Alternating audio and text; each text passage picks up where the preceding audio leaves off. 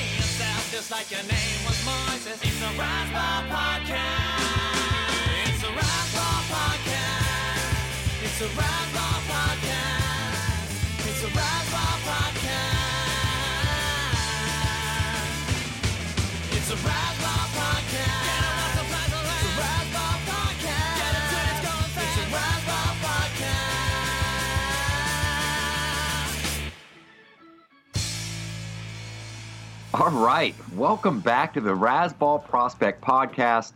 I'm fresh off the plane, back from Florida. I'm here with my man Lance. It's opening day when we're recording this in the minor leagues, not opening day for the major leagues. That happened a, a week or so ago. We got the minor league games going on. We're going to break down some news. We're going to talk about some of the teams uh, that we're going to be following, some of the players, and you know, in the top 100 or you know, sort of on the periphery of that list, where they're going to be assigned. We'll be talking a lot of minor leagues. We're going to mix in some Pirates uh, thoughts at the end, maybe a half hour, maybe half a show, going through top tens. I had, uh, you know, my, my Pirates list just come out this past weekend, and uh, Lance did a lot of prep on it, so we couldn't completely trash it. But we're getting into the season now, where maybe we have to move on from some of these uh, these these early lists, Lance, and going through some of these systems. Yes. I think I think we have to get into some news because we have something to sink our teeth into. There's some jelly in these donuts. By the way, Lance, thank you for joining me. Oh, of course. Energy on this on this intro here, Ralph, is pretty good. I gotta say. I gotta we bring we were in, chatting a little before, and then you kicked it on. The the the switch was turned on. I'm ready to go now. Yeah, so we have uh, MILB opening day today. Um, big news is obviously that me and you are both going to the Hartford Yard Goats game against the New Hampshire Fisher Cats. Both Vlad Guerrero Jr. and Bo Bichette are with New Hampshire. Um, very impressive that they're both there. It is the only team I believe to have two top 20 prospects per MLB pipeline on the same team. I'll be there tomorrow, Friday, um, which is technically the day before that this pod will come out because this pod will be out on Saturday. So we're going on Saturday. We're both going on Saturday separately, and then I think another individual, Paul, Paul Martin, we know is going, and uh, I'll be there tomorrow. So there's gonna be some snow in the forecast. So I'm kind of tired of this crap, Ralph. Snow in the Northeast ruining my Tell chance to it. see some of the best prospects in baseball. But he's, he's kind of got to deal with it. You know, you roll with the punches here. But uh, yeah, MILB opening day. We gotta. I don't know if we want to rattle. Do we just rattle off my my notes here, what? Do you got any? Uh, uh, Ralph, how about this? How about what is the one thing that you're most interested to see in the MILB season early? I won't go like full season, but early. You know, I remember you mentioned last week Leody Taveras. You're really interested in some other guys. Is it more just wondering how guys like Bo and Vlad play up at Double A, or is it is there something else that's kicking around in your head? Yeah, I think there's a lot of it. I think there's, you know, you have your lower minors guys where you're looking to see, you know, do these guys take the next step? Like we were talking off air. I think it's Hagerstown has, you know, Juan Soto. You know, can he stay healthy for a full season and be really productive um, over the course of, you know, full season ball? I mean, I can only imagine what his power numbers could be, you know, if he really does stay healthy and get, you know, 500 plus plate appearances. I mean, Soto could jump up and listen yeah. to the top Oh, yeah. 10 especially with a big performance. But there's other guys in that team like uh, uh, Yasel uh, Antuna, who's really interesting. He was like a you know shortstop. Some people think he could be a third baseman, and then Luis Garcia, who's playing third base tonight, who you know could be a shortstop or second baseman. Really interesting sort of lower minors prospects. It's a team I'm following. and really interested to see how they do. Um, rebound guys, we were talking off air. Maybe Mickey Moniak can Mickey Yeah, Moniak yeah. take a step forward? You know, does does does Blake Rutherford take a step forward with power? Maybe some of those guys find it again. Um, and then you know, just all the guys that are sort of on the cusp. You know, my favorite, Tyler O'Neill. Is Tyler O'Neill finally get an opportunity? What does he do? Is, is he does he make some improvements, or you know, does he sort of sort of take a step back here?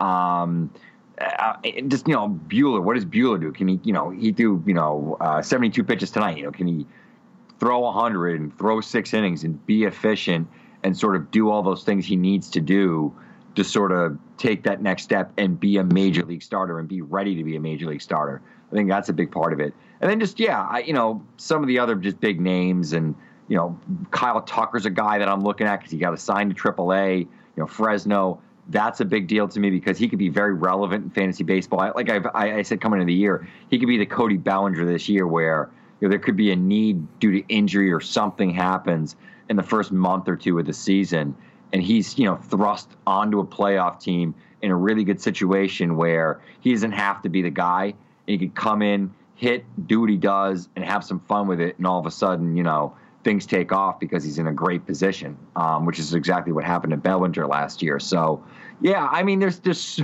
There's so much. many things. I'm following. Yeah, Um, it's just you know who, and and the other thing is who's the players that I've never heard of. This is exactly where I was going to go. That are going to take the step forward because this time last year, I don't think a lot of people really knew who the heck Austin Hays was. And now, you know, Austin Hays is a perennial, at least top 50 prospect, I think, in everybody's mind, though. He got assigned a double A. In Bowie, in Bowie, really? I didn't know Yeah, that. I was a little interesting. by that. interesting. The Orioles uh, always interesting what they do with their minor leaguers. But yeah, you mentioned a couple names that were out that actually impacted today, so Thursday opening day in the MILB's games. Uh, Buehler, as you mentioned, went 72 pitches across four innings, five Ks, three hits, and earned run and a walk. Uh, Juan Soto actually home run in his first at bat, along with Tim Tebow. Aha, yeah, we won't talk too much about him. I don't want to dig into that, but I feel like that could be a late uh, wild card for Mets fans to try to draw some fans into the stands. Double A, I mean, even if he's like a 320 OBP guy with a crappy average in Double A, like I feel like there's going to be some way for Alderson to get him in the lineup eventually, or just force force Callaway's hand with it. But eh, regardless of Tebow, I'm really interested in Soto. That approach for Soto is superb. One of the best, I think, in the minor leagues, next to a guy like Vladdy, who is obviously in, in a tier above, I would say. But in terms of just approach with the tools around it, the actual hit and power tools to to play up into the approach, like it, it Juan Soto's up there. I think that it's just been a, a matter of injury for him, and it's been a lot of stats stat sheet scouting for a lot of people who do buy into him. It's a matter of looking and going, man, and these samples, you look at these stats, look at his approach, look at his pop, slug, etc. But we need to see it over a longer stretch for him, and he's off to a great start. Um, Jesus Luzardo was pitching tonight for the Stockton Ports. I didn't get to see his line, but I will try to jump over there and look. Colton Welker, um, another guy who I hope maybe can break up to uh, Double A at some point this year. Ralph, we could probably try to get a look at him out in Hartford. That'd be really cool. He's in Lancaster, I believe, right now. So maybe a little bit of inflation there, um, which happens with all kind of the Colorado system guys. But um, interested. Uh, Max Schrock, three run home run. Um, Seuly Matias, actually, Royals prospect. I think I remember us talking about him and bantering a little bit. We had a little. Uh, I think I was higher on Khalil Lee than Seuly Matias, and you were higher on Seuly Matias and Khalil Lee. And those are the both big, raw, high K, high variance power bats in the Royals system that I, I'm sure Royals fans are hoping at some point can actually manifest into productive players as opposed to the uh, uh, who's the who's that righty bat that has a ton of Ks. Uh, I forgot his name. Uh, regardless, um, it's, what's it? he's an outfielder. He's like a fringe quad A guy. Ton of uh, he's got a lot of power. Dozier? Hunter Dozier. You, thank you, thank you. You got you're on your on the ball tonight, Ralph. Thank you very much. Well, it's okay because I just saw that like Corey. Corey, Corey Knebel collapsed, and I'm trying to pick up uh, Jacob Barnes and any other brewery reliever I can. You did. leagues, Oh, second blown save. Oh, don't worry. I can, I can keep going. I can keep going. Um, actually, I went through all my notes. I can't keep going. No, actually, I have one more thing. Eloy Jimenez, actually, I saw a, report that he strained his pec lifting down in uh, in Arizona. Um, so I think he's sidelined for a bit. And Luis Rivera, I believe, is also sidelined with a, a thumb strain. Anyone who's a Red Sox fan out there, Michael Chavis and Jay Groome are both I believe, sidelined. Um, I think there's minor injuries, so to speak, but I mean, still sidelined. So I'll be interested to see what the Red Sox minor league system does in terms of timetable for them and the White Sox in terms of timetable with Eloy and Robert, who are two guys. Actually, as we transition, Ralph, I wanted to talk. You sent me over last night an MLB pipeline list uh, kind of talking about the top 100 prospects and where they were playing. And we kind of mentioned, you mentioned Hagerstown was actually one that they didn't mention here, which is interesting. They're, they're relatively stacked in terms of what you were dropping and name dropping there. Some other teams that are relatively stacked. Gwinnett has Mike Soroka, Ronald Acuna, and Kolby Allard on one team. That is unbelievable and awesome. Uh, anyone who could get out to Gwinnett, that's a hell of a show. Especially because I, I like pitchers like that because, you know, when you're kind of like in an area and you're looking for a team to go try to get to, if it, pitchers are tougher because you generally have to kind of project out what day they're pitching. So, like, say you get a, a, Friday, Saturday set of tickets, and then you miss, and you get like the four or five in a system, and the bats are in the system aren't that good. Like, that's always a pain to me. That's why it's always tough. Like, you got to basically roll the dice if you're buying tickets in advance on some of these guys, um, which is a good thing because I mean, Hartford tends to have more bats in their system than arms, and I believe New Hampshire is the same way, aside from Nate Pearson.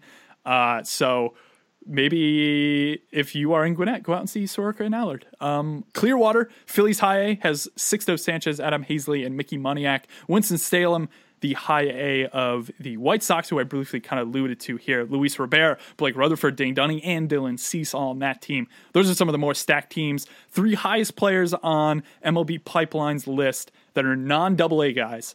So anyone who's number 18 on their list and above, I noticed was all double A, triple A. Three guys who are below double A are 19, 20, and 21. They are Mackenzie Gore, who got assigned to Fort Wayne out in Indiana, Royce Lewis, who got assigned to Cedar Rapids, and Hunter Greene of the Reds, who is back in Dayton, I believe. So, uh, that was uh, kind of catching you up on who's where. I, I, guess the, the the what's what of minor league baseball on opening day here, Ralph. Did you get Jacob Barnes? I did in a couple places. Not enough though. Not, Not right enough. Spots. Did you get him in personally? Can I do that while we're talking? yeah, go for it. um, by the by the way, Gwinnett is going to be in Pawtucket on the twentieth. Though I don't know if Ronald Acuna will still be on the team at that Ooh, point. But that is oh. uh, there was a ah. weekend series, Friday, Saturday, Sunday. Gwinnett plays uh, Friday night and then Saturday uh, six, and then they have an afternoon game on Sunday. So I think I might head out and see one of those Gwinnett games, depending upon who's pitching. But um, yeah, I don't know. Uh, interesting. Yeah, there's a lot yeah, of stacked teams here. I mean, it's it's a matter of. I think for me, you know, we were talking a little bit about what we want to see in the season. It's so hard, as you mentioned. There's so many names we could go on forever sure. just rattling off guys we're interested in. But I always like to see what pitchers kind of jump into the fold and what adjustments they've made because that's something I think is a little bit harder to pick up on it, even in spring training, just because we don't have the same data we have at the major league level. At the minor league level, I want to see guys like, you know, Adonis Medina last year who jumped up, changed around that slider, and, and the K's just went through the roof. He shot up boards because of that. There's a lot of hmm. other guys too. I think Nate, I, I mentioned Nate Pearson. He's another one who I think can kind of accelerate through the minor leagues pretty quick and possibly get to New Hampshire in a month or two, in a couple months by the end of the year or so. You know, in terms of where they're starting him and, and what they want to do organizationally with him and how they want to develop him. I assume as a starter, but I there, I talked to Jim Czajkowski, who's the Vancouver Canadians pitching coach out there, and he mentioned that there's also a possibility to bring him up as a reliever, but I, I, I would bet that they go starter route with him, obviously, just because the stuff's unbelievable and he has multiple pitches, but. Um, I, yeah, I like looking at some of these guys. Like we have our base of starters in our minds right now, Ralph. I think that we're we're keeping an eye on, but I always want to see who jumps up. Which guy, you know, made an adjustment and now looks a lot better than he did. You know, can a guy like Dylan Cease put it all together, control the ball a little bit more, and jump up because his stuff's disgusting. But I know there's some concerns, particularly from my perspective, just on his control side and how how what the ceiling is there. Can he get to a reasonable control standpoint with everything he has on the breaking ball side? But um, yeah, I, I, obviously like watching pitchers. I think that tends to be how I watch games more so than anything. Sure. So, uh, and I feel like a lot of people did that too. So, I definitely have my eye on some starters in the minor leagues. Um, a lot more injuries too. I don't really know if I want to stay negative though. I mean, we gotta we gotta go positive. It's MLB there, there's a day. lot of, but there's a lot of prospect injuries. I there mean, are Puk and Honeywell. The Eloy thing. Yeah. Uh, Alex Reyes put in the 60 day. DL, though I don't know if it's reflective of anything at all. Obviously, we lost Brent Honeywell.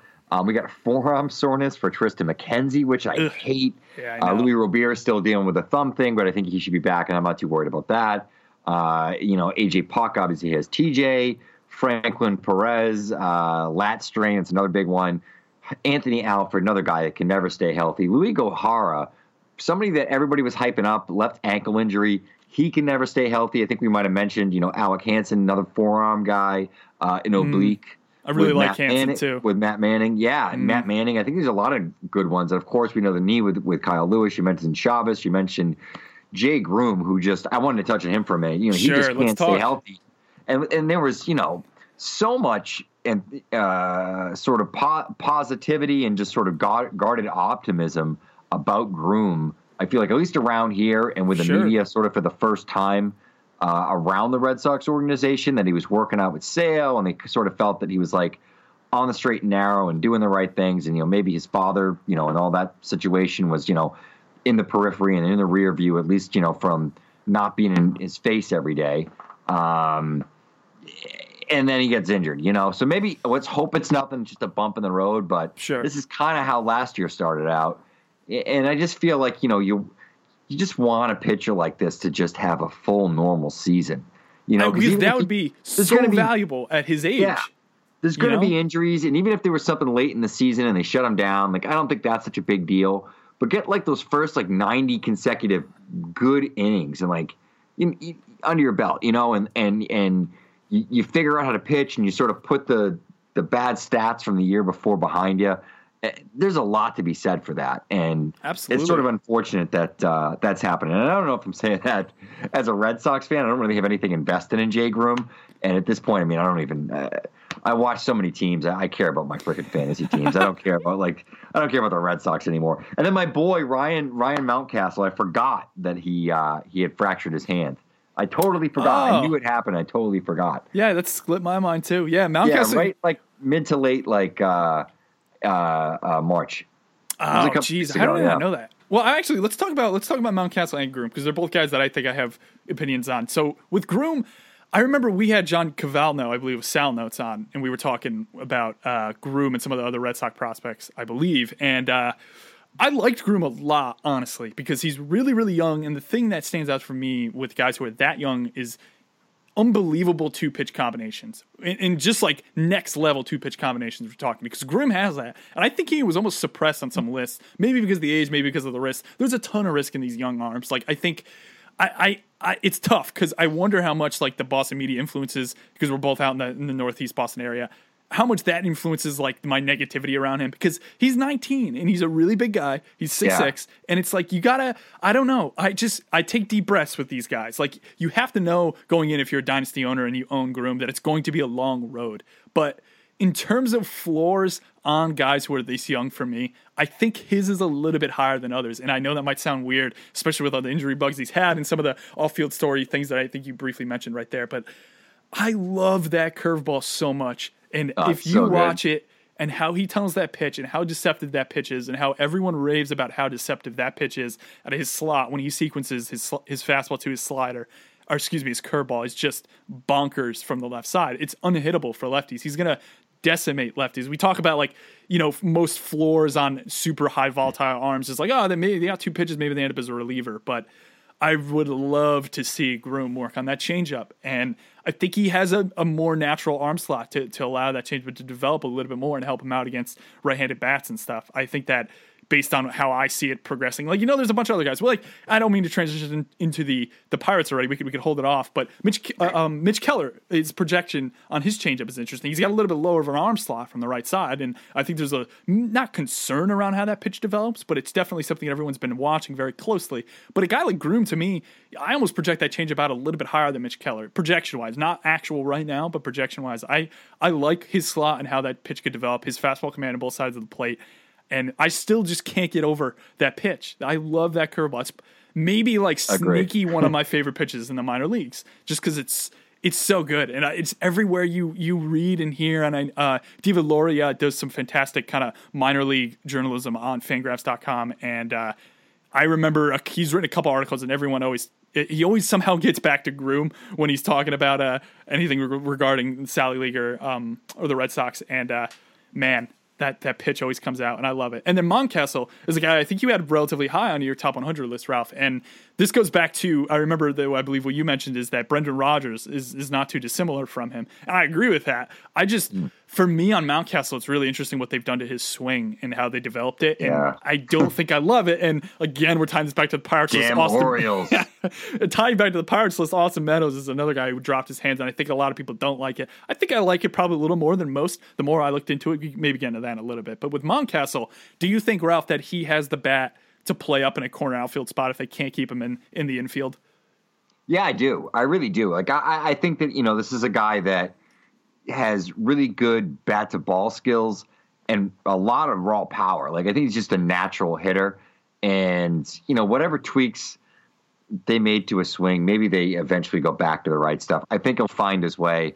Um, I'd love to see him walk a little bit more. Sure. I think everybody would. There's sort of a, you know some stories out there that even you know Buck Showalter was kind of giving him crap in spring training about it. Um, but you know there are times where he just puts on a show, and you even see it in games. This guy is just a really strong um, hitter, but he just needs a little bit more approach. And I think if he's a little bit more polished, it's the same things we say about Brendan Rodgers. I don't think he's going to end up necessarily in the infield. Um, I think he probably has a good enough arm for third base. I just don't know if the rest a rest of the package defensively sort of sticks there. So as you said, maybe he ends up a left fielder, and I think he can hit enough. You know, I think he's every bit as good, if not better, than you know Trey Mancini is or will or, will be every every good or, or uh, every bit as good as Trey Mancini is. But- yeah, that, that was kind of a tongue twister, but yeah, I mean, you know, he's not somebody. Uh, I'm, I'm certainly not going to, you know, write him off if he moves to the outfield. I still think he has a lot of value there because I think that you know he he could be a 280, you know, 30 homer guy. No, I see that too, and I think that's interesting to comment back. The Orioles have some interesting, very near town. I think I was talking to someone today about about Tanner Scott actually, and that that eighty grade fastball that gets kicked around a lot, and and how similar to me uh, that almost appears to be Jordan Hicks, who's I guess more of a relevant right now minor league prospects, fringe prospect. I think he's fringe top ten. I don't think a lot of Cardinalists that I read had him inside the top ten, just because they tend not to for relievers like that. Like they tend to kind of suppress him down. I thought I saw him like between ten and fifteen. Well, But, he uh, was a, he was a starter until this year, wasn't he? yeah, I believe so. AFL last year, I think he was when he was started to transition back to, to a reliever, and the fastball velocity jumped up. So that's what you see. Like a lot of people say that he didn't have strikeouts in the minor leagues, but that's because the velocity didn't tick up on that fastball. It didn't start playing up. It, it basically looked shades of itself when he went to I the was AFL. looking at I was looking at Statcast yesterday, and he has like the like eight of the like the top like ten it's insane. pitches He threw tonight, and he had I think six pitches over hundred or something. So he Yeah. threw on Thursday for anyone listening on Saturday. Yeah, he throws And, smoke. uh, he throws smoke. Yeah, and the curveball for him is is is not the best pitch, but I mean. I, I wonder, you know, if you're a hitter, Ralph, and you're going up against a guy like this who you probably don't have a deep scouting report on, and Hicks is just laying that fastball in there, it's probably going to take a few weeks for the word to get around on that pitch and how to how to attack it, even if it is a little bit straight or whatever.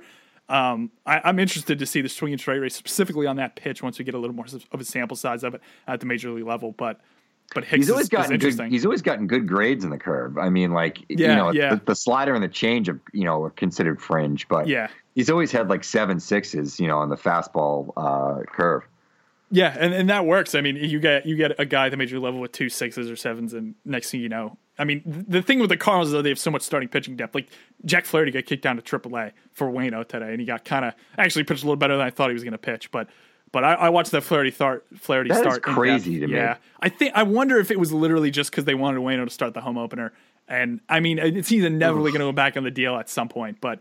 Flaherty pitched pretty well. I enjoyed what I saw. His command in that start was the best command I've ever seen him. And I also want to point out that that, that he was the one who gave up that home run to Vlad Jr., that walk off shot in Montreal. He, he hung that slider. And man, it's really funny because I, I was watching that and that happened, and I was like, oh my God, like that was such a flat slider. And then in this start, every single one of his sliders was beautifully positioned. He had such good command in that start. And that's what happens when a guy is like a two pitch pitcher and he has really good command. You get a start where he goes five and K's like nine and doesn't give up any hard contact until you start seeing him a third time.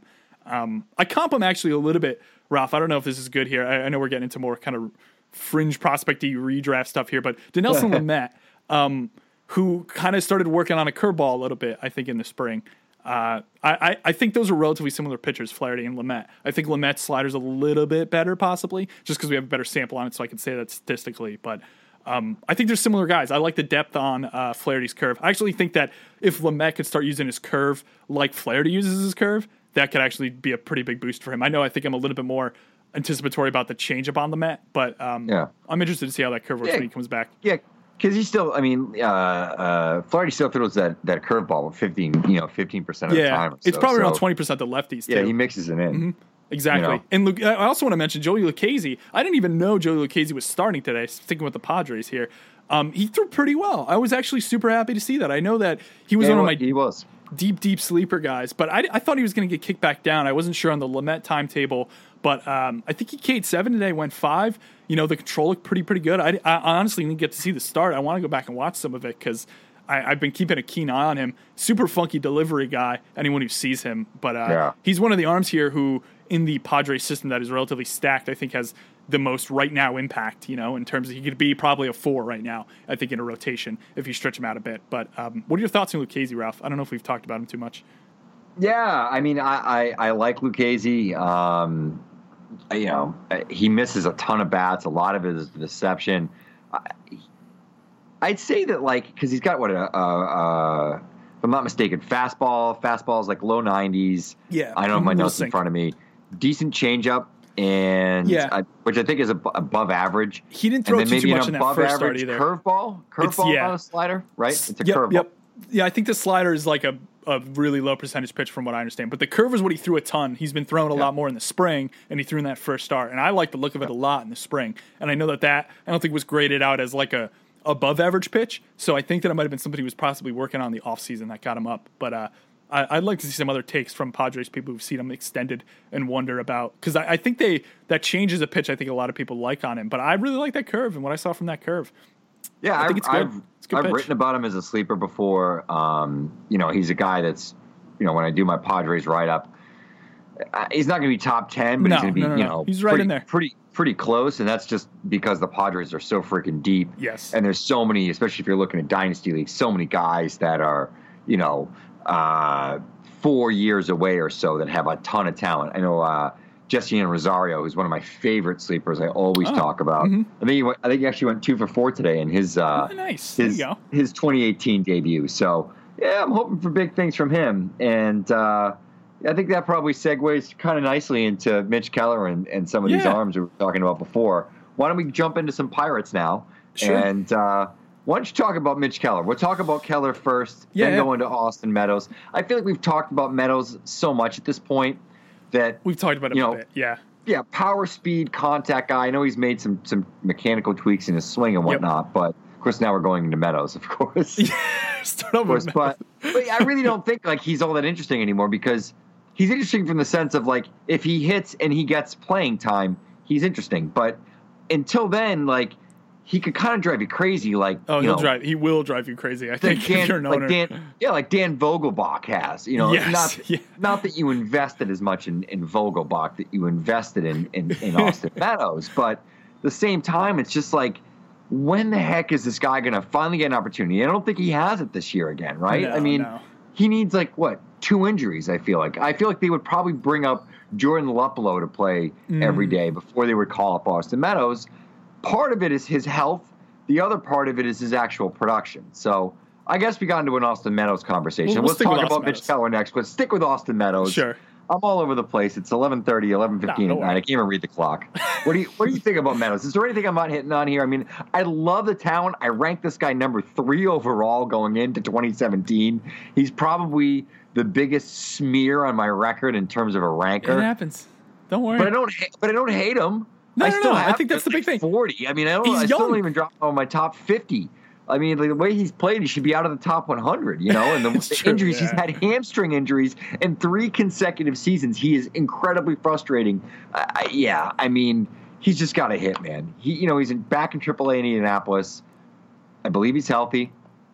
Let's see what happens. Let's see. Yeah, he's got a the thing with him. Uh, honestly, like in terms of like grading out prospects, if you want to grade him out at, at various points in his career and just talk pure skill and like the future potential of those skills, you could toss a lot of sixes and sevens on him and make him like an overall six seven prospect. Like this kid is really, really good, and he's only 22. And I, I, the stats haven't been great. He's been hitting around like 250s and stuff. The biggest thing last year that I think a lot of people are knocking him for, I, I've seen it long and hanging. And I know Fangraphs doesn't like it at all. Was the swing change they made, and I think to some extent it was to bring out a little bit of his power. If you watch any tape of him from his high school days, we, we were talking a little pre-show that he actually never played with or against Clint Frazier, but they grew up in the same town. Ralph, is that right? And they Georgia, Yes. Georgia or something, I think. Yes. And uh, so they're they were always connected him, uh, Frazier and Meadows, and they were supposed to be obviously the second comings of five tool outfielders, and neither of them's really done anything. Possibly uh, on both of them, mainly because of playing time blockage. But with Meadows, the big change last year was his hands drop. Watch him tape uh, in 2016 and watch him in 2017, and you see his hands drop down a little bit. So the thing here, I. I don't really know if I got a, a thorough explanation as to why Longenhagen doesn't like the hand drop. And I think actually from what just I heard on the consensus of people not liking the hand drop, I just absorbed that opinion. But I actually watched it and I don't think I hate it as much as others hate it. And I know the production production hasn't been great, but the power numbers did go up with it.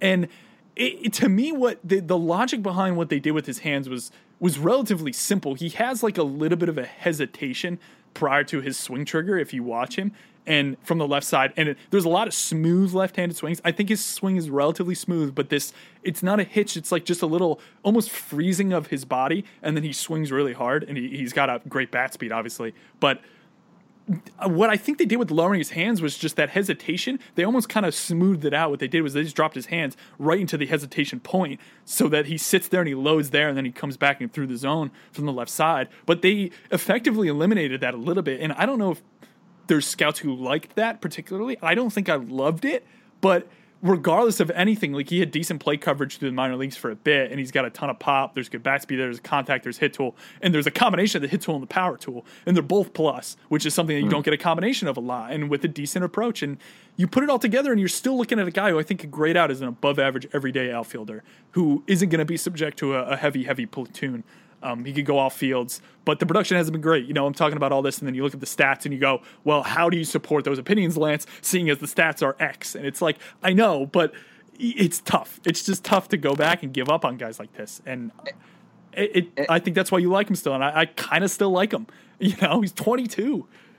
And there's one other thing I think that, that knocks him a little bit too is he's uh, he's not really a center fielder. Like I don't think you know Yeah, the routes no. and, and the defense, but his arm is bad. Um, so a lot of people think that you know he's probably going to end up a left left, fielder, Mhm. and they're going to have to hide the arm a little bit. Um, and he's not But a he's great center fielder. No, no, no. And I think that's another thing too. Is like you often have the pipe dream of like, oh, he's a center fielder on real life prospect lists. Like, oh, the value there's so much higher. And like, he, you give him the arm knock, it's below average. Like, sure, put him in left, but he's still got, I think, average speed. Like, he's gonna Yeah. have decent range Oh, out there. yeah. He probably ends up as like an even outfielder in left. It's just you'd go to left and the benchmark on the bat ticks up. But I'm okay with the bat benchmark on the bat ticking up. I like his like the benchmark on the bat ticks up when you go to left field. We're talking about another guy going to end up in left field, Ryan Mountcastle. You know, like I think that if you if you ask me in a couple years who's the better offensive profile, I'd probably lean Meadows. I think Meadows Oh, can figure yeah. it out maybe more Absolutely. than Mountcastle can. So if the if you have the concern that Mountcastle's bat doesn't play up, you know, like I feel like that concern's almost mitigated a little bit with Austin Meadows. Oh, It's I'm like, not saying that the bat. Yeah, I'm not saying the I'm just- I'm talking play in general, I'm saying, yeah. I'm saying just like playing time. Like I think that Oh, for sure, yeah. prevents them from being able to go, you know, full bore and trade Marte or whatever they have Yes, to do to yeah. get you know Meadows into the outfield. Of course, when they added Corey Dickerson, I think it sort of just you know ended the dream of Both coming up this yeah. year and being productive, unless you know Dickerson's of course traded think they or just want him to stay healthy. injured or something like that. Yeah. as we as, you were saying, it's Yeah, just I think they just. They, sucks. I think they want. I think they want to see like at least like a, a good few months, and if you know he's hitting and uh, things go well and he's healthy, maybe late July. It wouldn't shock me if they somehow find a way to get him in the mix, especially if we see the see him. old. Yeah. Yeah, we see the old Meadows, and he's hitting you know 280 to 310, stealing bases, hitting Yeah. for some power, and just making things happen on the bases. I think you know he can be a dynamic force at the top of a lineup uh, when it's all coming together. Absolutely agree. 100% agree with you. How about Mitch Keller, Ralph? Actually, I wanted to ask you very briefly, just in your rationale, eh, on the fantasy side of things, Austin Meadows over Mitch Keller. Is that just a, a bat over arm thing? Yeah, that's bad over arm thing. And, and the other part of it is I ranked Austin Meadows three overall going into 2017. Sure, so you don't want to bottom So too much. I, yeah, I mean, I, I'm not going to Stick with your admit guys, de- yeah. I'm not going to admit defeat there because I think the talent, as we just said, I mean, he, It's there, yeah. If, if he's healthy and everything goes well, I think we could say. I mean, it wouldn't shock me if he's a top ten prospect again. You know, next year if mm-hmm. you know he didn't surpass his limits and he put up the production, he was healthy, all that stuff goes into it. And the other part of it is Mitch Keller, great pitching prospect, real life wise. I would have him above Austin Meadows at this point because I think he projects out to be a really good real life pitcher. Mm. I wonder mm-hmm. what is the upside with fantasy? How high is the ceiling? Maybe Fair. it's pretty high, but I feel like there's a higher probability that he's just a really good three to a you know number two or like an amazing three, and and that's really what his role more or less is in fantasy. That he's like your third starter, and and, and maybe he's Dallas Keuchel, right? Who's a good fantasy starter. You don't hate it when he's on your team, mm. but you get the ratios, and you know the strikeouts just aren't. He's not, you know, you're not getting like you know nine K per nine type of stuff out of him. It's more of a seven and a half, eight and a half sort of profile, and I think that dings him a little bit when you compare him against other pitching prospects that are out there, the Michael Kopechs, the Yeah. Forrest Whitleys, even the Walker Buehlers, and some of those guys where, like I said, a really high floor. I think the other part of it too is if he if that changeup comes around and it's hmm. consistently shows to be an above average to plus pitch, you know, and he and he matches that up with that that loopy curveball and a really good fastball with a really easy velocity, which is the stuff we rave about, and it's plus control, then yeah, he takes that step forward and he's an ace. Maybe that allows him to miss a little bit more bats, but ultimately it's that sort of below the top tier in terms of you know the the K stuff, and that's the differentiator for me with pitching prospects because ultimately that's what's make or break a lot in fantasy. You know, Yeah, you go you go upside on the pitching most of the time. I think Yeah. that's probably the smartest thing to do if you're if you're looking at a dynasty league. But with that being said, I still like Keller a lot. I think I have him. too. If you're talking like the upper echelon of pitching prospects, I think I have him right at that back end of that tier, like behind Kopech, Reyes, et cetera, et cetera. But he's like right there. I think that he's from a control standpoint, it's fantastic, and that's probably where you create the high floor with him. I think I probably would agree a little bit, Ralph, in saying that I'm not really sure how high fantasy wise the upside is. I think that real life he could be really good, but I think that he could be really good sitting with like a two two five walk per nine and like an eight five nine K per nine. You know, like sitting right in that range where you're like, if you're a team, you're like, God damn, I love throwing this guy out there. You know, Yeah. like a Taillon kind of like a comping to pirate, pirate to pirate, a Taillon kind of guy, not a sinker baller, but just a guy you toss out and you're like, yeah, he's gonna give me six. You know, he's gonna have some rocky outings, but you look at the end of the season, you see 170 innings, it's easy velo you're not too worried about anything on the hill side of things. He's still really young. He still possesses a lot of upside. I like Keller a ton. I think that he was probably one of my prospect crushes, I think, for a bit last year when I really started digging into him and watched him in the AFL a little bit. I know a good buddy, Jason Panini, who I think we both follow. He does a ton of scouting and, and looking around the, the minor leagues in college, et cetera. Saw a lot of Keller, really liked Keller thought we actually me and him were bantering back and forth that we thought Keller was working on another pitch for a while. It was like this weird cut cutter, um, which was like a higher 80s pitch with uh, I believe glove side movement that uh, he was catching on his radar gun and we couldn't really tell what it was. So I don't know what that is, but uh, maybe it's just a modification of his of like a slider. But I know he's fastball curveball and he's that changeup is obviously the third pitch. But um, I, I got to connect with Jason again and see if he actually thinks that was Keller working on another pitch. But can't confirm or deny that. But yeah, as we were talking about the changeup, that is it's with so many guys in minor leagues, Ralph. It's it's two pitches, and then you got to figure out that third pitch. And I think he's got a pretty good feel for it. I, I'd be relatively confident in that pitch playing up the left-handed bats, which is obviously what he's got to what he's got to use it against. Because the curveball's very very good pitch. It's probably sixty. I don't think I'd push it into the seventy, but fastball sixty with really good with this kind of command, I think is is advanced, and that's why you have him in this tier. And I agree with you there. One two. I'd probably have Keller over Meadows, um, but uh, maybe that's just a preference thing. I think I like Keller a bit. Um, uh, you know what else I like, Ralph? I like RotoWear and Kenneth Me? Cashman. Kenneth Kathman.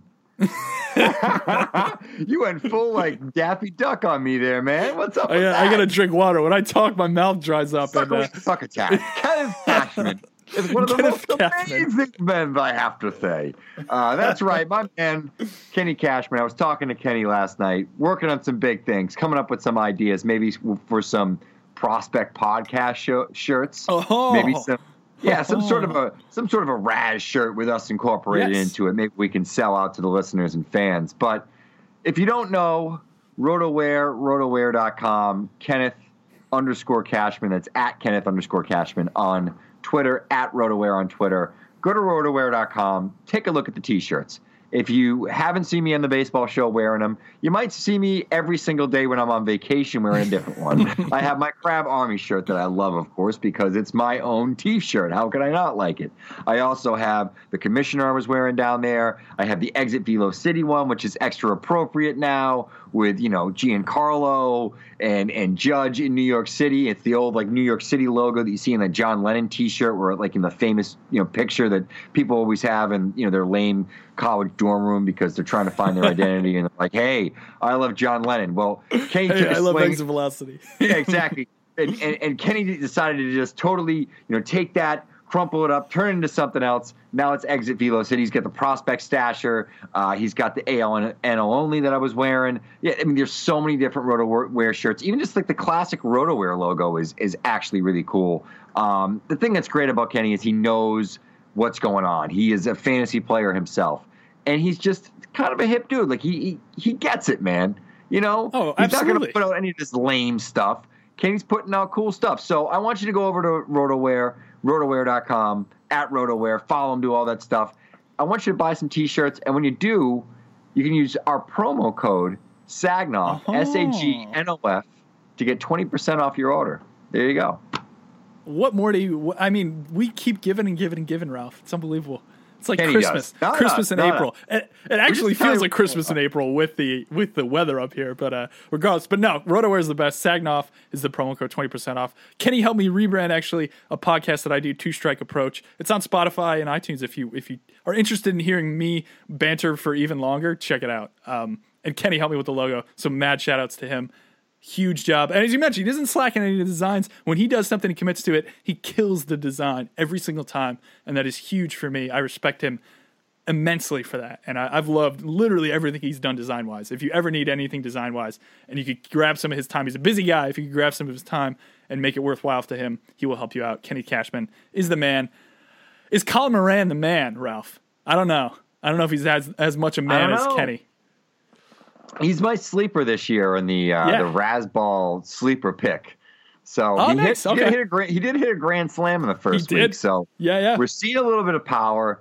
Maybe it all starts to click. He's got an opportunity, and I think it's the biggest thing. Is he's healthy? He's got the opportunity. We know about the swing change. I've really come around on him. The more tape I watched, old Colin Moran versus new Colin Moran, and what we saw last year. I, you know, I, I, I get the I get these good feelings from these uh, these launch anglers. So I'm going to go with it with Colin Moran. You know, he's always had good approach. I don't think he's ever been a bad hitter. The big question has always been, you know, defensively, where does he end up? He was obviously in that Astros organization. Didn't live up to the hype of, you know, being a top 10 draft pick and then being a guy that a really smart organization like the Astros uh, targeted. But now he's got an opportunity with the Pirates and uh, he's made some approach changes to try to tap into you know his power, which I think as a from a fantasy standpoint was probably his biggest knock. So yeah, I mean I have him three on my list, and I'm obviously moving up in terms of you know my affection and feelings on Colin Moran. I've drafted him a few places too, and actually added him in a couple of dynasty leagues. So uh, yeah, I'm I'm I guess I'm in on Colin Moran. I didn't think I would be a year ago. And when I wrote my Astros list, I wasn't. I think when we even talked about it, it was kind of lukewarm on him. But I've just, it, the more I look into it, I'm just, he's got a really nice baseline hit tool. And I know uh, Eno had actually written about this for The Athletic the other day, but he was talking about, you know, Charlie Blackmon, using him as an example, and the number of homers he hit in the minor leagues. And all these guys that sort of develop this hit tool and have this, you know, really good understanding of hitting at a, a, a baseline level, and then they add the power. Those are the Yeah, guys that are have seemed to sort of take off. I mean, there's there's been a lot there's been a lot more Daniel Murphys it seems with you know this launch angle stuff than there have been you know Justin Smoaks where they were really good power hitters and then somehow figured out the, the contact side of things. I Mm-hmm. just don't think that happens as much. You have to trust the guys that understand hitting because they they just they sort of figure out the little small things. And and once they have that baseline it's just a matter of adding you know a little bit more loft or they just have really good back control and, and plate coverage. And they just you know figure out you know the things that they can get away with on certain pitches. And you know they just know themselves maybe better as mm-hmm. i guess I agree. As No, that's, that's a fair zen, point. As zen as that sounds, they know themselves better. But but really, I mean, I, I you know maybe I'm not as uh, you know super super technical with swing mechanics, but No. I think I think that's what it comes down to. You know, is a lot of times guys just they have that baseline and that allows them to figure the rest of it out. And, and I'm starting to believe that a little bit more than just these off the chart baseline skills. I'm, I, I mean, Yeah. I think you probably agree. You'd rather have a guy like Colin Moran and bet Figure on out the him power. figuring out Yeah. power than Than maybe even 35 Ryan, k percent guy. yeah, and maybe even then, like I don't know why we keep on going. All roads lead back to Ryan Mountcastle, but then like maybe a Ryan Mountcastle who has a good hit tool, I guess. But you know, you kind of worry about the approach that maybe he won't Yeah. figure that out. You know, it's it seems like it's easier to figure out how to hit for power than it is to figure out how to take a walk.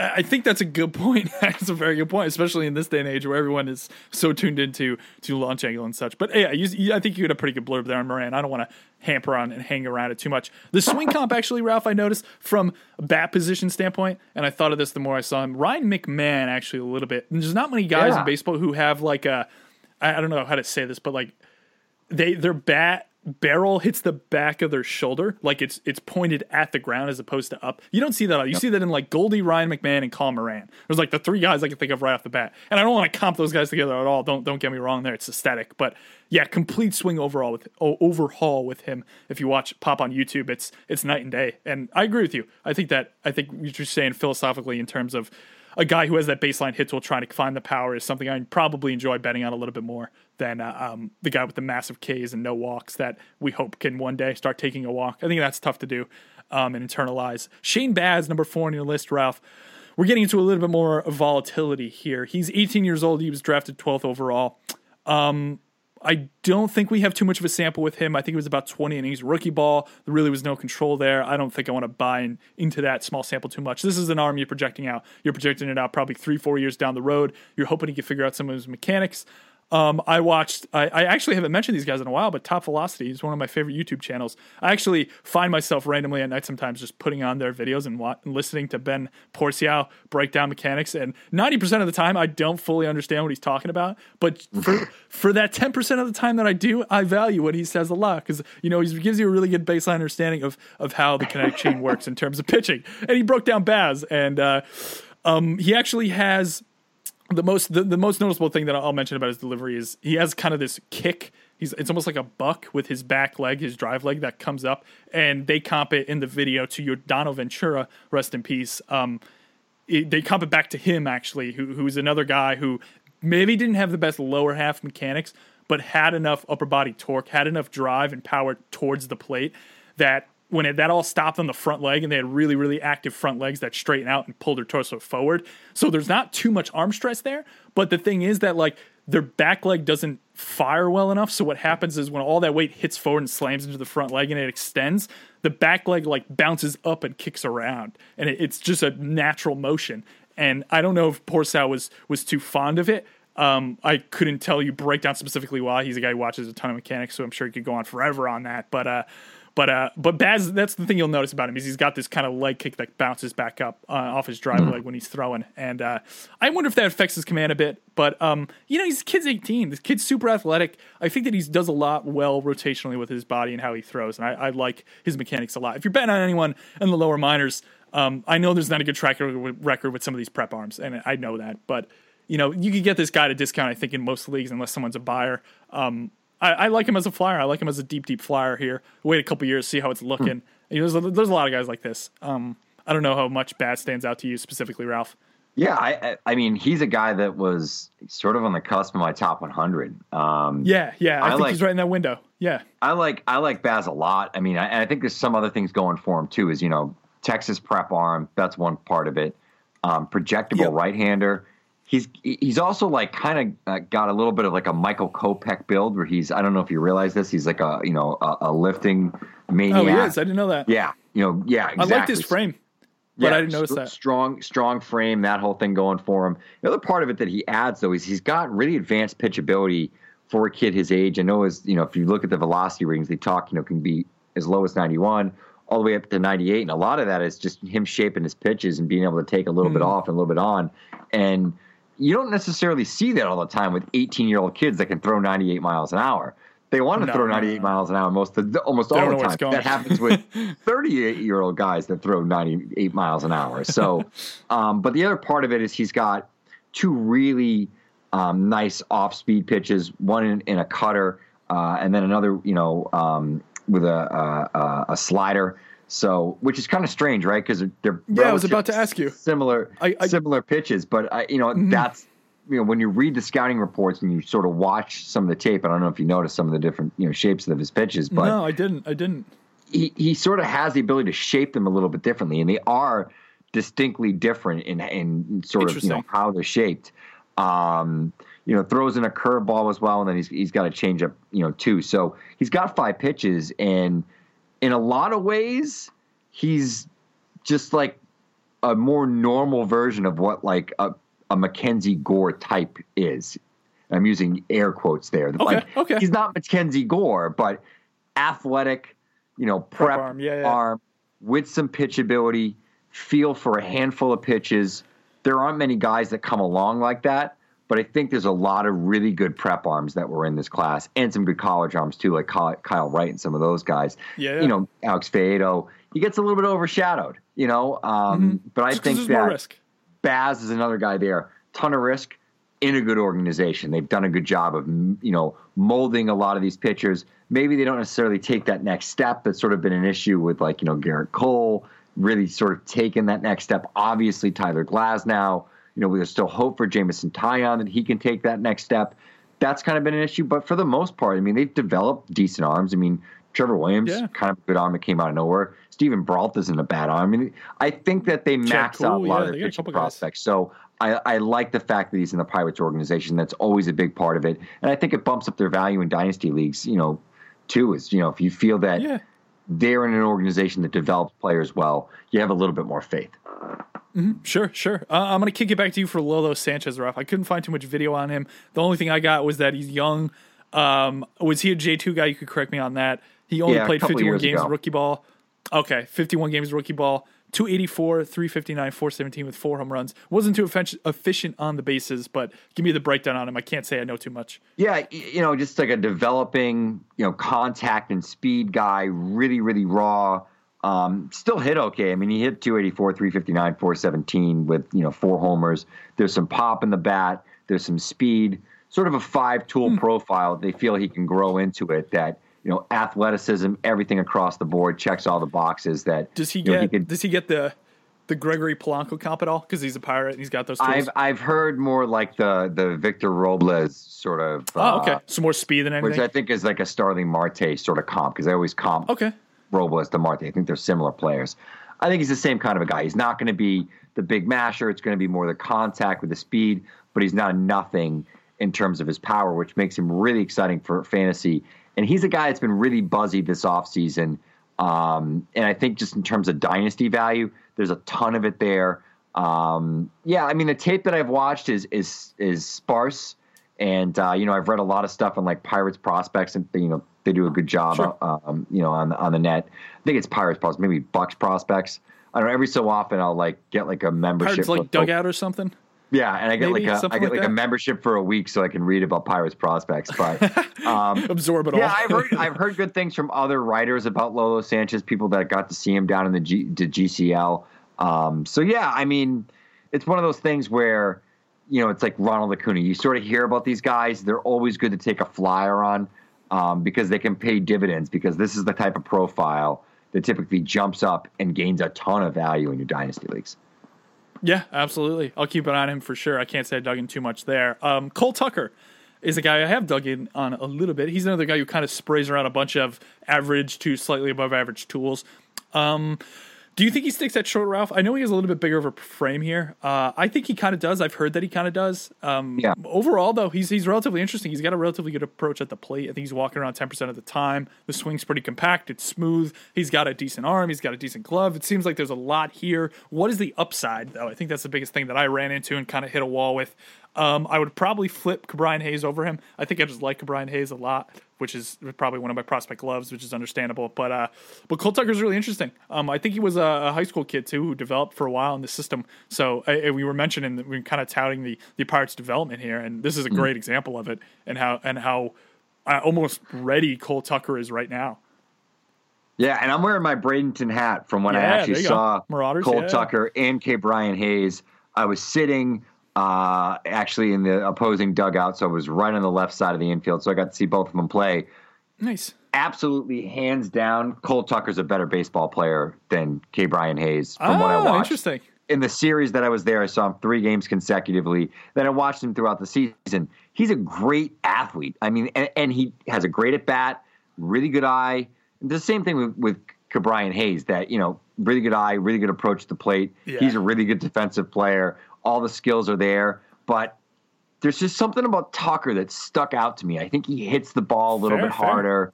Um, I think there's just as much power there. There's more speed. He's a better base runner, better body type, though I know Hayes has obviously improved that tremendously. Tucker's like six four and lean and strong Yeah, he's- he's and looks like he looks like a major leaguer, runs really well. I said, you know, he, he hits the ball the other just he does, you know, hits the ball the other way, just sort of does all the little things that when you watch him, like, all right, this guy's a major leaguer. And my worry with him is, like you said, what's the upside? Now, Yeah. Eh, can he steal 40 bases at the major leagues? Maybe. That's the biggest question is, you know, if if if he gets sent enough and he has, you know, that speed and it plays up at that level, then he has a ton of upside. But I think that's like a 10% chance. I think this guy's probably more like a 20 steal guy and he hits 270 and then like is he really any better than Freddie Galvis? You know, which uh, I I, guess he had a couple yeah. 2020 seasons, but like that's what the knock is. So, but Forty-seven if, bags last year. Wow. I Yeah. didn't notice that. if it all ticks up, if it all ticks up, let's say he's a 30 steal guy and he gets to like 12 to 15 homer pop because of those juice balls and maybe he adds a little loft to his swing because he has the approach. And maybe he becomes a 285 hitter because he's stinging the ball a little bit more and he had that nice baseline of approach anyway and the speed that's going to play up his batting average on balls in play. Okay, maybe we got You something start here. to get a little So more interesting. Yeah, you're like I 12, feel- 20 with 280 bat. It's like he's that's a little valuable. bit he's a little bit closer. There's small tweaks. I think the biggest worry with him is that the upside isn't so great, but I think the floor is still a little bit higher than Ke'Bryan Hayes. Because for me, Ke'Bryan Sure. Hayes needs to hit 25 homers. If he's only hitting 15 homers and he's hitting 300, pfft, I don't need him on my fantasy team. You know, then like he's interesting in a real life sense because I think he's a, a, a good baseball Very, player very again. good. Yeah, good third approach. baseman, good arm, fields his position well. He's obviously serious, uh, a, a serious kid in terms of like you know trying to improve his hitting, improve his fit, you know, improve his fitness, which was a big knock on him. He's got the you know MLB bloodlines as well, but I, I, can't I can't get over the fact that he slugged 363 and he's 21 in, in high. So it's not like he's 19 and he's slugging 363 and I can totally throw it away. Like, dude, you you need to hit for a little bit more power. You're a third baseman, and that's going to be your position. You need to at least slug 450. I'm sorry. Maybe That's it's fair. there. I don't. I don't think it. It's also the Florida State League. I get that. Bradenton is a huge ballpark. I've been there enough that believe me. I've seen you know several games over the years because, like I say, that's the trip I was just on. I just unfortunately I, I missed minor league baseball by a week this year. When Easter's a little bit later, it's a little bit better. Mm. But getting off track here. Yeah, I don't know. Tell me about Hayes because I know you you like him. So why don't you try and I sell me on lot. him? Yeah. I don't dislike him. I don't want to make it sound like I hate Ke'Bryan Hayes. I'm not the Ke'Bryan Hayes haters club over here. But at the same time, what's the upside for fantasy? I think the upside for fantasy is, is like 25 bombs. I think you can get to it with with an advanced approach. And we're talking like we're talking like actualizing everything and getting there. The interesting thing here though, Ralph, that I don't think we're going to get too much just cuz we're in the same area is that you got you got live looks at these guys and I didn't. I will admit that. I got video looks, etc. So I, I always love combining the two perspectives and like the fact that you see something in Cole Tucker and you put Cole Tucker bum like absolutely. Like I, I, can't de- debate that with you at all because I didn't see the guys, you know. So I love that. I love that perspective, especially when like just me video scouting and looking at the stats. I, I just I, I just like what I see in terms of the fantasy potential. I think from Brian Hayes more, just because I if what I see in his swing is it's extremely, extremely polished. It's so smooth. There's really not much movement at all. It's it starts his hands a little bit low, but the plane of the bat is pretty flat. And this actually is something I wrote about in regards to Christian Pache. Very, very different hitter, probably polar opposite kind of hitter, but oddly similar in terms of this one unique particular thing that I've seen with them. And I honestly would like to see Brian Hayes, obviously, as you're saying, like he's got to get into more of an up, uppercut in his swing. I think there's a little bit of natural loft, but it, it, that probably happens on pitches belt and above for him just because of where the bat's going through the zone consistently and it's so consistent and it's all fields pop like he's i'm pretty sure he's like 35% distribution on batted balls each way like there's all fields here there's all fields approach but i would like to see obviously the the power tick up a little bit and that's more of a projection thing for me. I think I just see it more. I think that there's not too much tweaking that needs to be done. Like there's some guys you look at Christian Pache, and I know that he's he hit two home runs off uh, in that minor league game on the Braves. I know he had a couple home runs, and everyone's kind of going crazy with him. Um, but for him, even like where does that power go to for me though? Because like I've I've watched a lot of Christian Pache tape, and I don't mean to jump to the Braves here, but like is that a 20 home run bat? Is that a 25 home run bat? No, no, no, no, no. The, the power, like we said, we say Cristian Pache got power. Cristian Pache had no power, zero power, like 15 tool power. Like there was nothing there. Goose and he goes up and he gets some power. It was a goose egg. So when he goes up and gets power, he's probably more like a 10 to 12 home run bat now, you know? Yeah, he could So be like- Ender. He could be Ender and Yes, exactly, exactly. Maybe And with he- I'm not, I'm not, I'm not trashing Pache at all. Like No. real life value on Pache is immense. I think he could be a very, very underrated major league player. But on the fantasy side of things, it's more steals upside than pop for me. You just hope that you could get to the 10, 12 so you could get that comp and the, you could you could fill out the Kevin Pillar comp that he keeps getting from a lot of scouts, which I agree with. But uh, but going back to Brian Hayes here, you know, I just when I see a guy like this and I like the swing and I think that the bat's flat and I I like the swing enough to know that there's probably not a massive adjustment needed to get that bat to a point where he's hitting 25, 20 home runs and getting into that window. And the fact that he, I know he's a little bit older, probably, et cetera, and maybe you start to kind of fade him a little bit because of that. But I love the approach here. I think it's really, really advanced. And the fact that I think he has a little bit of that power stored away in the potential side of things gets me really excited about him. I think I have him probably in the back half of my top 100. So I'm, I'm not fully buying in. I know that Longenhagen and Hagen, I believe in McDaniels over at Fangraphs have him, I think, inside the top 50. So they're fully bought on the power approach. I'd probably bounce somewhere between between what you're saying here, where you're kind of more like, eh, and I'm more like, yeah. I'm not like the yeah. I'm like the yeah. You so emphatically changing the word yeah to tell you where he is on my list, which And is the very, defense very is accurate. good, and he, and he runs pretty well. He's a smart. He's defense. a smart player, so I think Oh, yeah. you know that all plays into it. But I don't know. I just got to see it, and maybe you know I'll, I'm fine being the doubting Thomas on Ke'Bryan Hayes That's until okay. Yeah, yeah. until it uh, it comes back. And I think you know. Fantasy versus real life. Sometimes it can deviate pretty heavily with It some of that stuff. And maybe I'm blending 'em too I don't much, give a shit I if, he, love if the he's a good defensive player or not. That's a very know? good point. That's fair. And I think that really only helps for playing time. And I mean, I don't think that's going to be too big of an issue with him because I think he's got enough approach where it doesn't matter. So, and we're talking about no real uppercut and swings. And now we go to a big uppercut in the swing from what I was looking at. Calvin Mitchell, Ralph, has a bit of a hole. He really can't get anything on the outer third of the plate. But uh, I didn't like the fact that he's 56% pull to his pull side. A lot of pull there. Oh, but Eh, But the, the structure of the swing actually isn't that bad. I think that obviously you see a lot of natural uppercut in it, but I, I've seen worse. I think that he probably swings and misses less than I thought he would, um, just from the structure of the swing. I don't, I don't mind it overall. He's kind of interesting to me. How much do you like him, Ralph? Yeah, you know, I think the thing with with Mitchell is he just he's very raw, but the raw stuff that he does have is he has that raw thump, and that's one of those things that we hmm, you know we, does. we all pop. sort of crave and we go after. You know, I you know I. I don't know how much anything else plays up. I don't know if he's ever going to be a great contact hitter. He's not a very good runner. It's a corner outfield profile. He's probably a left fielder. But if he can hit 30 homers, that's kind of interesting. At this point, he's relatively free in most dynasty leagues. So I think a guy like that, even in you know the deeper formats, he's worth a flyer because the upside is the power that could totally play. And you know he didn't play in a, you know a, a ton of games, but there's an opportunity maybe this year that that's a guy that could take a step forward if they figure some stuff out mechanically where he just gets a little bit more plate coverage, adds a little mm. bit more approach. He was, you know, a, a relatively highly sought after prep prospect coming out of his junior year. Uh, struggled the beginning of his senior year. I think I mentioned that in the blurb. I think he was like 0 for 21 or 2 for 21 or something like that to start his senior year.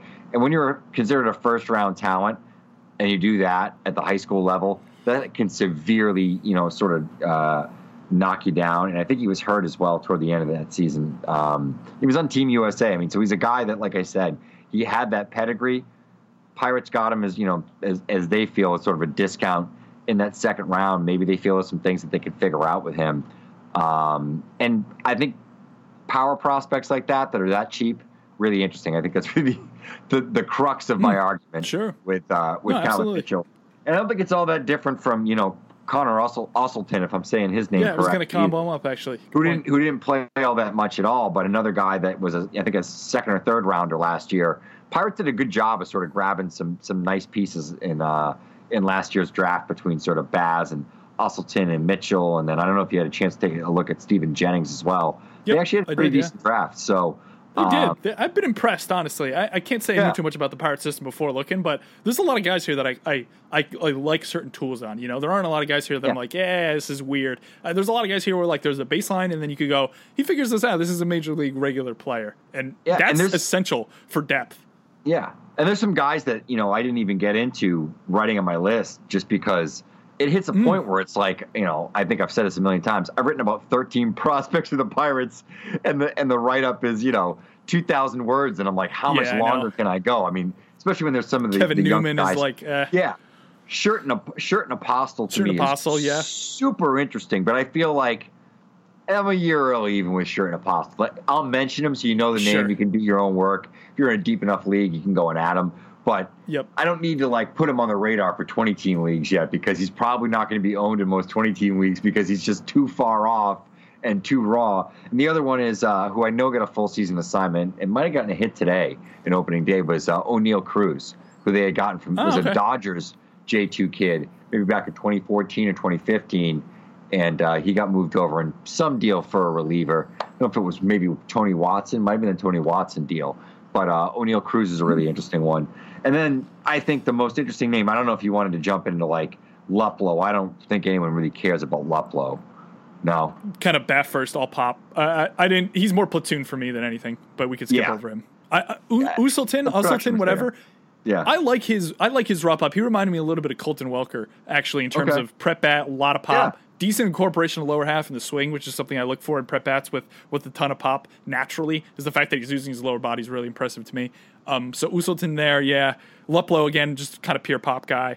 Um, I agree with Newman. He's not really fantasy relevant at all. He's gonna be. He's got a crazy, crazy approach, but man, like he's old enough now where you kind of just go, "There's no power there." So I wouldn't. I Really think, and I think Tucker's going to overtake leagues. him. Like I think Tucker's moved beyond. I- that's- I agree. I agree. Else. You know, Kevin Newman was think- riding the, the Keith Law hype train for a while, but uh, he was one of is, Keith is Law's a, is favorite a guys. super utility guy, I think, where you could plug him in and you know he's probably going to get on base one time. He goes over three with a walk, but and he's average on defense everywhere. Like he can play second, he can play short, and I, I bet he's slightly below average at third with with mediocre arm strength, but the glove's probably good enough to stick there if if they need it. You know, an emergency guy like a Josh Harrison. If we're comping a pirate to pirate here, like obviously not the same kind of bat, Pirate but in same in terms of versatility. Pirate to pirate, R. but uh, that was a terrible joke. Oh my god, it's late. yeah, Pirate- Sherten Apostel again. Pirates of I don't know. sounds Pirates of Pirates sounds like a hilarious like talk show of two pirates talking about pirate issues. It could be like a podcast. Arr, pirate to pirate. Arr. So anyway, talking about like taxes on on I- goods and rum. I have one uh, exactly. Arr, Oh, the taxes on running. Arr, they're they're a real problem. Arr, it's robbery. It's it's piracy. Arr, arr, arr. Wow. you got okay. the, it is. you it got is the like- impressions down. Can I, can I mention? Can I mention that I really like uh, Uh, Taylor Hearn? That I think he's going to be an Yeah, awesome yeah. reliever one day. He is a nasty lefty. Did you get a chance to take a look at his stuff? I mean, his did. secondaries aren't all that polished yet, but oh my Mhm, god, his fastball is nasty. His mechanics are, are really nice. I like his mechanics a lot too. Actually, um, he reminded me a little bit of like a lefty Hunter Greene, um, and I'm probably purely saying that because they're both African American. But but leave me alone there, please. But um, clean mechanics. And I swear, you can go back and You look at any Hunter Greene J- I've J- talked JP about. I love. I am going down the JP Crawford Avenue, unfortunately. But no, Hunter Grady's a guy I always cite for clean mechanics, and Hearn reminded me of him from the left side a little bit in that respect in terms of his follow through, etc. Um, I think I'm mentioning Longenhagen again here for like the third time, but this is one of Longenhagen's guys, I believe. I think he had him inside his top ten. He thinks that he could develop as a as a, a starter, and I think he cited, which was an interesting reason, the fact that they gave Tyler Glasnow such a long leash as a as a as a starter made made him a little bit more confident than maybe to do that with Hearn, which is completely Yeah, interesting rationale. I kind of like that. Yeah. And I was actually, that- too, another guy, very briefly, really no ceiling here at all, but Nick Kingham. I actually, way back, I think in double A in Altoona in like 2013, I actually saw him um, when he was like, had a lot more prospect pedigree.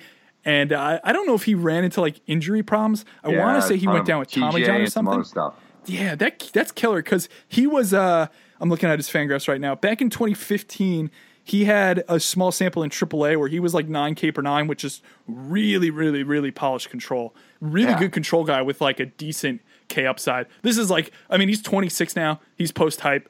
I don't think he's made his major league debut yet, but he seems like one of those weird guys where maybe he could put together like a eight eight five K per nine with with really good whip and everything because he might get hit a little bit. He's probably going to give up some home runs, etc. But I I always liked his control. I remember watching him a while back and kind of liking him. And I know he was kind of in that Glasnow crop. Really not the same upside, but I probably said already too much about Kingham because he's not really too relevant. Oh, but I, to but I think him. that's the thing with this team too. Is like, yeah, I, I don't want to say it's Ray Searage as much as it's the entire organization, but sometimes they sort of find these guys and they take a step forward. I mean, Rivero was always a guy that everyone liked in the Nationals.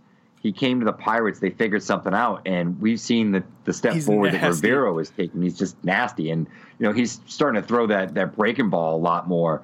That's been a lot He more effective for him. They have guys that take Oh that step God. forward. Glasnow to me is just it's the mechanic stuff. So maybe Yeah, because Glasnow's been one of my loves for a a little bit better with Hearns. I think it's just a matter of him developing those secondaries. If Hearn can take a step forward with those secondaries, he can be a knockout like Tommy Hearn. Boom, another pun point. Southpaw. it's getting it's getting late. should we should we end this madness now before we go Can we, crazy? can we talk two, two seconds on Tyler Glasnow? Because I, I really Sure. have always liked Tyler Glasnow.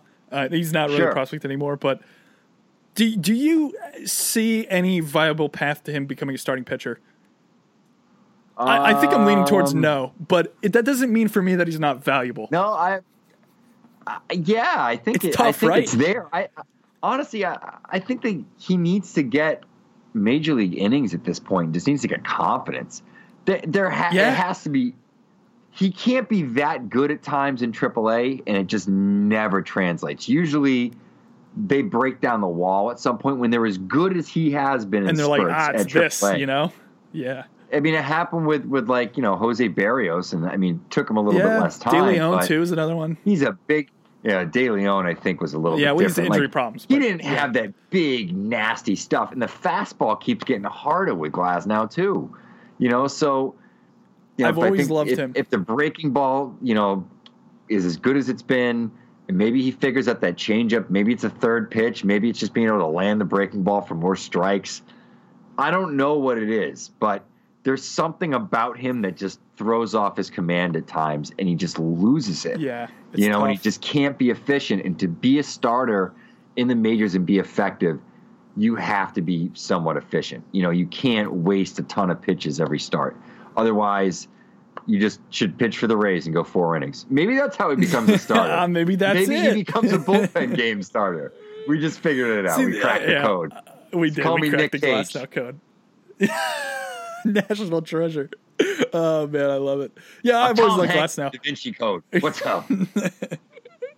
Those movies are the best. Uh that and Nick Cage. Yeah, I like how I like how in those movies they always go around to like uh they do this long string of things. They're like, look under that table. Now scratch the table off and you see a map. Then pour water on the map. And then pour lemonade on the map. I fucking die. I die We at those. I love them. lemonade. You can't. You can't have lemonade that comes from concentrated. It has to be freshly squeezed. Yeah, yeah. the cops are coming. Hurry up, put it in this thing. Let's jump in Country, this country Uber time lemonade taxi. mix does not count. The map will be destroyed. The bad guys coming with country time. Oh my god. I got lemonade. We're gonna really ruin that document. Anyway, we're ranting and raving. Rant, Oh, rant, man. ranch. Why don't you tell the people where they can find you Cool on Ranch. Twitter? Uh, I'm on. I can't do impressions like you. I'm not. A, I'm not a big impressions guy, so I can't. I just gotta. I'm gonna stick with Lance, which is my normal voice, which is probably relatively boring. Um, at Lance Brosner on Twitter, big3sports.com, more on my work. Monday, I have a Razzball column every week that I'll be tossing out there. Um, I did a pitcher thoughts column, which I really liked how it came out. So I, I might try to do a little more of those, just because I, as we were talking very early in this podcast, I think I kind of watch pitchers more than I watch teams, and then Yeah. the, watching the pitchers develops me into watching the team. So uh, yeah, check out more of my work. Uh, Ralph, where are you at? Yeah, I'm Prospect Dre- Jesus. Prospect Jesus on Twitter. I'm, I can't talk. anymore. Jesus? How do you spell it's Jesus? midnight. I know it's midnight. It's, it's late. It's late. Prospect Jesus on Twitter. You, you know where to find me on Razzball. I have my prospect write up that comes out on Sunday. Probably doing another one of those like every every other Thursday now. Um, I'm doing Love my it. pitching profile. It's Shohei Ohtani for my first one. I don't know what I'm going to do for my second one. We'll see who's interesting the next couple Oh, of okay. nights where I can sit down and just watch a whole start a couple of times. But usually I go through the start twice, changing up a little bit this year. I went through every pitch last year. I'm not going to do that this year. I'm going to talk about each at bat sequences a little bit, go through each inning, have a quick summary. Just going to give you Love some it. statistics so you know how efficient they were in each inning. Got to watch Ohtani a couple of times. I rewatched the start, and uh, wow, he's every bit as exciting as I thought he would be. Yes. like, what, like a one year pitch to. Matt Chapman. Yeah. Oh man! but even that one pitch to Matt Chapman was like It was a good I'm pitch. okay It was a good pitch. It was like an outside. designed, it was right? like it, it wasn't like completely in the bottom corner, but it was like an outside slider that yeah. you know was in the bottom lower half of the zone. So it was in the zone, and he's got to be able to land those once in a while. And Chapman went out and hit the ball, you know, and he's Chapman's locked in. He's hitting everything. Even the other hits that he gave up because it was three consecutive hits. I mean, one of them was uh, was a hundred mile an hour fastball right at the bottom inside corner, and Piscotti just went down and got it. It was a really great piece of hitting by Piscotti. Mm-hmm. You know. Um, And he struggled too, which is I don't know how the heck he did that. He's been struggling a little bit. but, yeah, uh, I don't know how he did no, that. I, I loved. I watched a little. You But watched. anyway, you know where to find me. I got the baseball show over on Fantrax, and I'm doing my pitching profile. You know, I do the podcast with Gray. I do this podcast. I do my prospect write ups. I'm doing place. some fantasy every day. I wish I could watch more baseball instead. I wish I could watch more baseball too. Let's go watch some baseball. Oh, there's no baseball on. It's midnight. All right, bye everybody.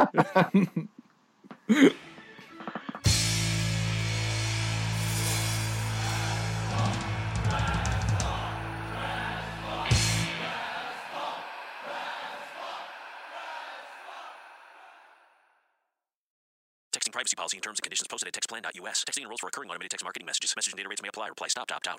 The pandemic has been hard on all our kids. New studies show more than one in three children who started school in the pandemic now need intensive reading help. Here's the good news your child can be reading in just 30 days, guaranteed, with Hooked on Phonics. My first grader was behind in reading, and this program has made a huge difference. She's now reading above grade level. I use it for my kids' nightly reading for school. We love it, and it's super easy and quick to do. My kid, who just turned four years old and has been using the program since January of this year, can now read. Thank you so much, Hooked on Phonics. Even if your child has been struggling, Hooked on Phonics will teach your child to read in just 30 days, guaranteed. And right now, you can get started for just $1. Text the word KID to 323232 right now. It's fast and easy. Text KID to 323232 and teach your child to read in just 30 days, guaranteed. Text the word KID to 323232.